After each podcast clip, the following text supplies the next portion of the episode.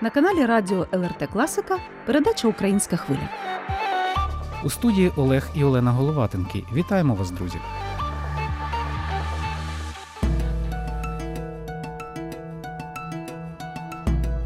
Сьогодні ми запросили на гостини до студії українку, яка своєю активною громадянською позицією, професіоналізмом, невтомною працею та іскрою добра об'єднала в Литві тисячі людей, що вимушено опинилися тут через війну. Це Поліна Стасюк, випускниця Києво-Могилянської академії, наша колега-журналістка, досвідчений фахівець в галузі реклами та зв'язків з громадськістю. У Вільнюсі Поліна приєдналася до масштабних громадських проєктів на підтримку українців. Про це і будемо сьогодні вести мову. Доброго дня, Поліно. Доброго дня. Вітаємо вас у студії «Української хвилі». І для початку, звичайно, коли бачиш такі сяючі очі, стільки енергії просто в студії, яку ви сьогодні принесли до нас, спасибі, хочеться відразу запитати, як ви опинилися в Литві? Як довго ви в Литві і, власне, як можете тут реалізуватися? Прошу. Дякую вам за теплі слова. Я опинилася в Литві в перших числах березня. Приїхала сюди разом з мамою і з донькою. І це сталося після того, як ми виїхали двадцять четвертого лютого з самого ранку з Києва. Точніше, не з Києва, ми виїхали з нашого села, в нас будинок є за сімдесят кілометрів від Києва. І ми там жили вже місяць, тому що ми готувалися до війни. І двадцять четвертого лютого, двадцять третього я не спала всю ніч. Бачила все вживу, як онлайн, да, відбувалося все, що відбувалося, як Путін виголошував промову. І збудила свою родину. Ми взяли наші тривожні рюкзаки, взяли котів, вдягла на дитину всі теплі речі, які були під рукою, і ми поїхали. Єдине, що в Литві опинилися не одразу. Ми спочатку планували залишитися на Західній Україні, але за півтора дні після нашого приїзду прямо над хатою в селі, там, де ми дислокувалися, почали літати гелікоптери. І ми їх бачили, ну, просто от, буквально в живому розмірі над хатою. З'ясувалося згодом, що буквально за два кілометри від нас була якась посадкова смуга чи якийсь невеличкий аеродром, і, видно, вони його чи там патрулювали. Ну, коротше кажучи, було страшно. І дитина теж боялася, тому ми вирішили їхати далі. Хотіли їхати в Болгарію, тому що там відпочивали багато років і знали, в принципі, куди їхати. Але те невеличке село, куди ми планували їхати, на вісімсот людей, воно не дало би змоги, скажімо, знайти підробіток чи взагалі якусь, ну, як якесь там забезпечити дитині нормальне навчання. І це я вже зрозуміла згодом, коли я вже навіть не пам'ятаю, скільки діб ми на кордоні стояли. Потім добрі люди в Румунії нас взяли до себе до хати, і ми поспали ніч. От коли я ніч поспала з цією думкою, оговталася, думаю, куди ж ми їдемо, яке село, яка Болгарія. Вона ж, в принципі, проросійська. А як я взагалі там, якщо мені хтось скаже, що Путін молодець, я ж можу і з ножем накинутись, потім мене посадять. Що я буду далі робити, хто буде мою родину забезпечувати? Тверезі думки. Тверезі думки, так. Ну, тобто, достатньо було ніч, знаєте, нормально поспати, щоб одразу мізки почали працювати. І тут я згадую, що в мене є подруга у Вільнюсі, не просто подруга, а близька подруга. Я їй подзвонила, спитала, чи зможемо ми в тебе якийсь час побути, пожити, тому що, звичайно, перше питання – це питання житла. І вона сказала так, і ось ми поїхали в Бухарест, кинули там машину. І прилетіли до Вільнюса, тому що я вже не пам'ятаю, яка б це була доба за кермом, я не могла вже вести машину просто. І ми прилетіли до Вільнюса, дякувати Богові, тому що, звісно, я думаю, це безпрецедентно, ту, яку підтримку ми отримаємо тут, українці. Я не думаю, що десь ще є таке, тому що мені після того, як я опинилася в Литві, мені довелося ще полетіти таки і в Болгарію, і в Італію. І я, звичайно, чула там і своїх друзів, які по всьому світі розкидані. І такої підтримки, як у нас, я думаю, нема ніде. Я знаю, що і Польща дуже, дуже привітно, і Рада українців зустріла, і Латвія, і Естонія, але все-таки Литва унікальна. Так, і, ну, Власне, якщо до другої частини питання, як реалізувалася, в мене не було ніяких думок про реалізацію, я просто хотіла вижити, я просто хотіла забезпечити своїй родині житло, їжу, не знаю, школу і так далі дитині. Просто почала шукати роботу. Ну, при цьому фахова медійниця. І ви, наскільки я знаю, опинилися в самому вирі подій, в самому вирі допомоги українцям. Розкажіть, прошу. Я розкажу, але щодо фахової медійниці, я була, коли почала шукати роботу, подруга мене привела в український дім, і я почала розпитувати в українців, чи міг би хтось допомогти. От я журналіст, в мене такий-то досвід роботи, чи міг би хтось допомогти хоча б з напрямками, да, куди піти, куди стукатись. То я вам скажу, що я хотіла працювати в Убері, в Болті, або, наприклад, за вазонами доглядати. Тобто в мене не було, знову ж таки, мети там реалізовуватися. Я просто, як і більшість українців, я просто хотіла виживати. Але так, я потім потрапила на спочатку волонтерський проєкт перекладу з української на англійську мову нашого марафону, телемарафону «Україна двадцять чотири», і це було на каналі Т В три.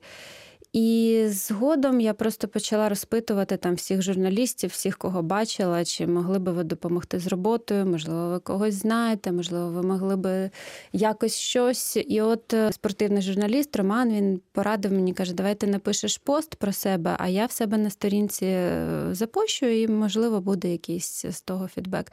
І ось таким чином через цей пост, який зробив Роман, журналіст Т В три, цей пост побачив Лауринас Шешкус, це відомий відомий продюсер литовський, і він був ініціатором проєкту, який знає вся Литва і всі українці в Литві. Проєкт називається «Українські діти в Литві». І от він запросив мене на роботу редактором сайту Ukrainian Kids Л Т. Ну і так сталося, що, звісно, пропозицію я прийняла. Я була дуже щаслива. Це був порятунок для мене, тому що робота – це перше, чого я шукала, на чого прагнула, на що розраховувала. І так, згодом я опинилася дійсно у вирі подій, тобто я не тільки редагувала цей сайт, а і брала участь в організації, і це неймовірний проєкт, навіть навіть не знаю, з чого почати, щоб ну, поставити власне, його. Він вражає, по-перше, своєю місією. Тобто, фактично, це було не тільки організація дозвілля для дітей під час літніх канікул, а ми розуміємо, що українці, які приїхали до Литви, ну куди їм піти? У когось є знайомі, а в більшості їх немає. Для більшості це все-таки нова країна, не чужа, але нова. І закрити дитину в чотирьох стінах, я от по своєму досвіду розумію, що це дуже боляче, тим більше влітку. І свята, дитячі свята на Білому мосту, вони стали певною, ну скажімо так, соломинкою, тим порятунком, який і розрадив, і надихнув. Друге, це велика інтеграційна місія, тому що так, люди так, зрозуміли, так. що вони, власне, тут ну, не самі, не вони самі, потрібні. Так. Ну, я вже за вас, напевно, розказую, але масштаб я, справді вражав. Я хочу сказати так, що ми почали не влітку, ми почали, насправді, в березні. Тобто Лауринас і його команда, це, я ж кажу, телевізійні продюсери, в яких повно роботи було своєї, вони знімають багато проєктів для національного телебачення.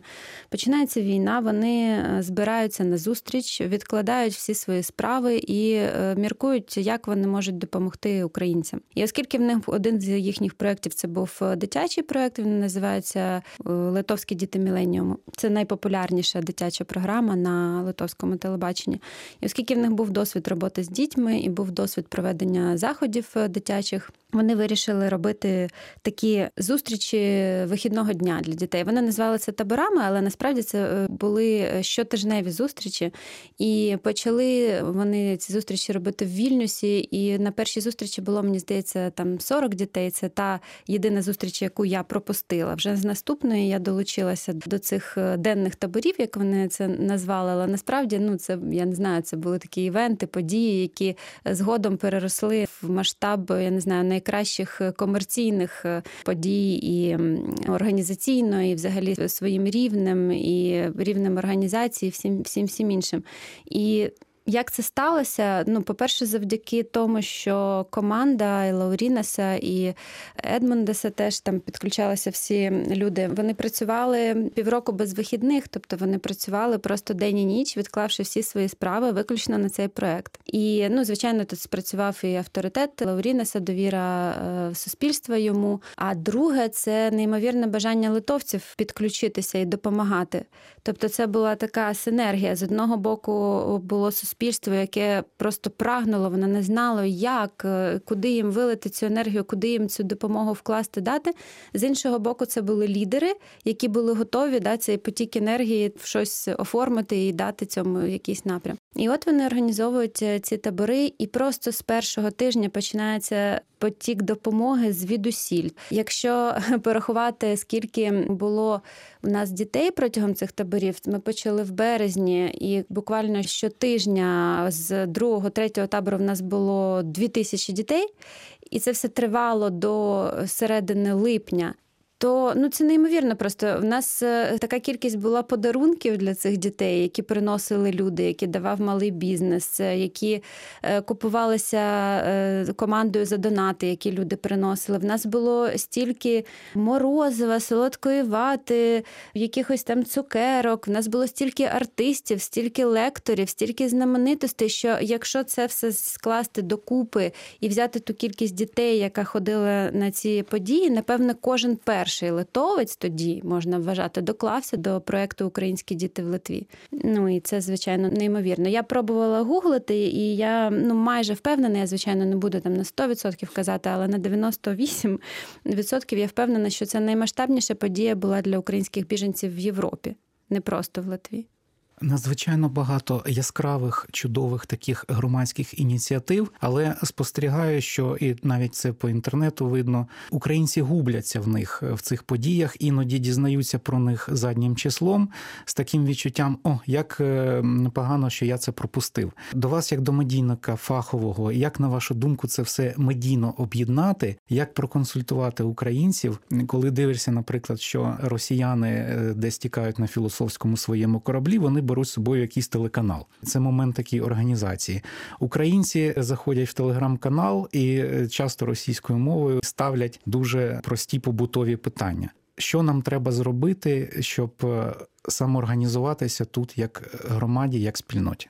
Ну, по-перше, я вважаю, що ви вже зробили дуже великі кроки. Відкриття українського ефіру, радіоефіру. Це неможливо переоцінити значення, да, такого. Я би сказала, оновлення, напевно, да, тому що треба віддати належне все-таки українське радіомовлення тут діє вже тридцять два роки поспіль з дев'яностих років, а інша річ, що воно потребувало свіжого дихання. Угу. І, ну, ми намагалися, да, намагалися просто зробити українську хвилю максимально наближеною до сьогодення, до того, що хвилює українців саме зараз. Дякую. Так, а другий момент, ну, насправді, от, як то кажуть, ідеї актуальні, вони в повітрі літають. Тобто ви зараз питаєте мене, як об'єднати українців довкола подій, які їм же присвячені. Я хочу вам сказати, що проект, з яким я зараз працюю, він якраз дотичний до цього. І організація, в якій я зараз працюю, називається Create Lithuania, Курклєтовою литовською. І проект нашої команди присвячений інтеграції українців в Литві. Так от, коли ми з моїми колегами почали розбирати проблеми інтеграції українців, ми дійшли висновку, а ми могли обрати фактично будь-яку тему, тому що, ну, ми розуміємо, що таке інтеграція. Так, це і, і навчання, це і ліки, ну, тобто це безліч-безліч, це ціла хмара різноманітних подій, напрямків, але без інформаційного джерела, да, яке було б, ну, такою основою для людей, що, куди, де, куди вони могли б зайти і побачити відповіді на всі ці питання, ну, важко буде інтегруватися. Так от ми з командою якраз дійшли висновку, що ми займемося таким об'єднанням всіх цих інформаційних потоків для українців, які вже створені в Литві, в Вільнюсі, об'єднанням їх і, власне, промоцією одного джерела інформації, де українці зможуть знайти все, що присвячено їм. Чи то будуть події, так, чи то будуть, знову ж таки, якісь там пропозиції по, наприклад, там, культурним діячам там, з грантами, чи це будуть пропозиції там, навіть якихось безкоштовних гуртків для дітей і так далі. Все це треба знати, де шукати, і, звичайно, це набагато простіше, коли джерело є одне. Так от, відповідаючи на ваше питання, я хочу сказати, що це буде, я би так бачила, я би хотіла, щоб нам вдалося зробити, так реалізувати цей проєкт, щоб один сайт державний і недержавний покривав ці всі потреби українців в інформації, вони знали, куди звертатися, щоб вони не бігли фактично в Телеграм. Фактично, це український портал у Литві, так? Так, це, портал, ні, це буде портал інформаційний, тобто це портал для українців, який буде покривати їхні інформаційні потреби, починаючи від того, як оформити посвідку на проживання, які продовжити. Ви, напевно, зустрічалися, скільки зараз питань з цього приводу люди задають, і закінчуючи тим, куди піти, які завтра є культурні події для українців, або там присвячення, або просто там цікаві для українців. Все це треба просто звести в один сайт, в один веб-майданчик, тому що ну важко, дійсно важко, коли це все розкидано в мережі. Я думаю, що «Українські хвилі» – це дуже стане в нагоді такий проєкт, і ми будемо співпрацювати в анонсуванні, в інформуванні наших слухачів. Супер. Ну, я більше скажу, в Олега, що чому горять зараз очі. Справа в тому, що він так тихенько мовчиться, але фактично він у дві тисячі першому році заснував перший інформаційний інтернет-сайт на Чернігівщині. Потім він довго утримував рейтинги і був найбільш впливовим протягом кількох років поспіль. Ну, власне, людина, яка творила інтернет, коли купували навіть інтернет-картки і втрачали на цьому гроші, і не було ще тоді інтернету. Тоді він на коліні сидів і щось там, значить, зробив цей перший сайт, тому я просто дивлюся оцей живий вогник, він мене надихає, я бачу, що, ну, власне кажучи, українська справа потрошку рухається в Литві. Коли можна чекати? Не буде такого, що зараз люди своїм досвідом уже скоро, якщо так озирнутися назад, то фактично скоро рік уже, як початок повномасштабної агресії відбувся, і більшість тих людей, які приїхали від початку, то вони фактично вже потрошку освоюються. Не буде того, що проєкт трошки не встигне, буде навздоїн. Чи навпаки це буде більш розширення? Справа в тому, що ми не створюємо, так би мовити, велосипед. Тобто ми не створюємо якусь нову платформу чи якийсь новий сайт. Все, що треба, насправді, воно вже існує. Тобто наше завдання – зробити його більш актуальним. Тобто в нас, наприклад, в Литві, я маю на увазі, є сайт державний, портал, який називається Ел Ті точка Ел Ті. І він переадресовує користувача на сторінку, де є зібрана вся інформація з приводу того, як українцю да, інтегруватися, як йому жити. Тобто там інформація, знову ж таки, про послуги медицини, і про освіту, і про культурні заходи, і так далі. Але мало хто знає про цей сайт. Здебільшого люди йдуть в групи, в Viber, в Telegram, як ви кажете, і там ставлять питання, так, і там шукають інформацію. Хоча є офіційне джерело, куди можна піти і абсолютно точно прочитати, що треба для того, щоб, наприклад, продовжити посвідку на проживання в Литві. І наше завдання як команди – це зробити цей портал державний Ел Ті точка Ел Ті просто відомим. Тобто нам треба донести українцям, що у вас є надійне джерело інформації, куди ви можете звернутися і там знайти все, що потрібно. Це перше. По-друге, нам треба переконатися, що вся інформація, яка там надається, вона актуальна. Тому що, звісно, в міністерств, да, які відповідають за інформацію на цьому сайті, а це, знову ж таки, там Міністерство освіти, Міністерство культури, Міністерство соціального захисту, вони всі туди інформацію дають, але ну, не завжди вдається, скажімо так, тримати її актуальною там прямо день, день в день. Тому наше завдання також як команди допомагати і знайти алгоритм, як завжди підтримувати цю інформацію апдейтною, да, актуальною. І ще один нюанс. Ми беремо зараз в партнери і ми співпрацюємо з приватною ініціативою. Це сайт, який називається SuUkraine точка Ел Ті. І це буде дуже зручний і альтернативний гайд для українців. Тобто в нас буде два джерела інформації. Перше – це державний сайт, там, де вся інформація з надійних джерел, з офіційних джерел, вона викладена послідовно, але, можливо, її там трошки не так зручно, скажімо, шукати, да, і не так легко зорієнтуватися. І в нас буде гайд абсолютно сучасний, з фільтрами, з зручним пошуковим способом, да, як там підійти до, до всіх-всіх категорій, SuUkraine.ел ті, який дозволить людям якраз бачити, знову ж таки, всю цю інформацію вже в більш зручній формі, всю оновлену, шукати події, шукати, відфільтровувати там, якщо ти, наприклад, мама з дитиною, чи ти людина з якимись обмеженими можливостями, да, ти можеш все це по фільтрах знайти для себе і події, і послуги, і ну, все-все-все. Ось така наша мета. Ми не створюємо ці сайти, да, тому що литовці вже зробили це. Дійсно, протягом року вони вже натворили цих сайтів, їх дуже багато. Наше завдання – вибрати головні, найзручніші, найнадійніші, донести до українців, де ж цю інформацію шукати, і допомогти цим сайтам триматися. Можливо, ще тут є такий елемент медійної грамотності і кібербезпеки, тому що колись в нашому проєкті ми залучали литовських фахівців, які пояснювали, що у вас має бути на день один, два, три надійних джерела інформації, але це не повинна бути купа телеграм-каналів невідомих. Власне, читач має сам дбати про свою гігієну інформаційну, про кібербезпеку, і тоді в нього буде і складатися з інформацією більш впорядковано, і треба просто пояснювати це людям.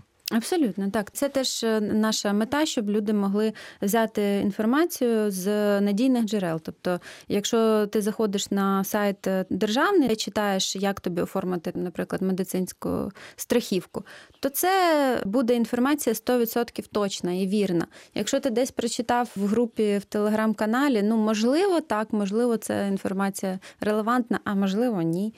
Тому саме цього і прагнемо. Як я кажу, що українці насправді ж дуже активні, і вони, ну, не потребують, знаєте, таких ручних гайдів, чи як це сказати українською правильно, путівників, так, що як покроково, там, як облаштовувати своє життя. Бо вони самі знають, і як бізнес відкривати, і як знайомитися, як все. Але коли в тебе є доступ до інформації, це як отой важель, дайте мені правильний важель, я можу перевернути світ. Коли ти знаєш точно, де тобі оформити свій бізнес, які в тебе будуть податки, або де тобі шукати роботу, або куди тобі треба конкретно піти для того, щоб оформити дитину там в садочок, і що там насправді не мають права тобі відмовити, тому що є там якийсь ряд прав, які за українцями закріплені. Ось це і дасть українцям ту впевненість і ту ще більше можливість таку розширену облаштувати своє життя краще і, до речі, долучитися і докластися до процвітання Литви теж, тому що станом на сьогодні, щоб ви розуміли, українці платять п'ять мільйонів податків щомісячно вже. І якщо я не помиляюся, ця інформація десь місяць тому була, я перевіряла, і близько шістдесят відсотків працездатних переселенців, які зараз знаходяться в Литві, вони вже працевлаштовані. Це дуже високий, насправді, відсоток, якщо брати Європу. І я знаю, що до негромадських організацій зверталися з Європи, теж організації питали, ви можете нам надати якусь статистику, якось пояснити, як Литві це вдалося? Як вам вдалося от працевлаштувати українців? Все, ну, я можу сказати, що, по-перше, це, звичайно, підтримка неймовірна від литовців, по-друге, це бажання українців працювати, а по-третє, ну, от ми ще допоможемо, щоб це було ще краще, якщо ми дамо людям інформацію, якщо ми дамо їм всі важелі впливу і як це все робити. Ви дуже спостережливо, Поліно, і, напевно, от такі, роблячи невеличкі резюме з того, які досвід ви вже маєте роботи в Литві, і з того, якими ви бачите українців під час виклику війни в новій країні. Можна зробити якісь висновки? Ви, скажімо, щось нове відкрили в своїх співвітчизниках? Чи, навпаки, чимось вражені, там, приємно, неприємно? Які вони, українці в Литві, вашими очима? Українці в Литві, вони такі українці. І я, насправді, була вражена ще Стосовно ініціативності і всього цього сильного духу, як би це не звучало вже трошки затерто, але ще в квітні місяці мені довелося якось брати інтерв'ю невеличке у директора реєстраційного центру, який був в Вільнюсі, це був, ну, напевно, найбільший реєстраційний центр в Литві.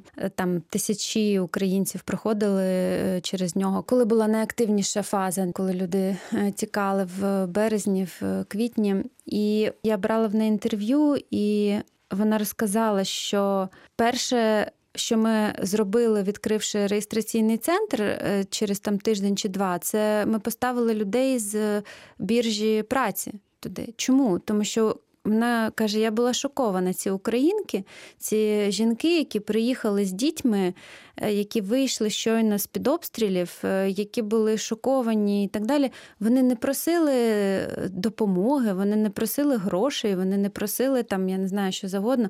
Вони казали, де, де нам влаштуватись на роботу? Допоможіть нам, ми хочемо працювати. І литовці, вони, звісно, були теж шоковані, і я не раз бачила ці сльози на очах, коли вони спостерігали цю силу духу, да? Тому що вони приготували психологів цим людям, щоб вони спілкувалися з ними, приготували чай, каву, а вони роботу просять одразу. От вчора вийшли з-під обстрілів, а сьогодні просять роботу.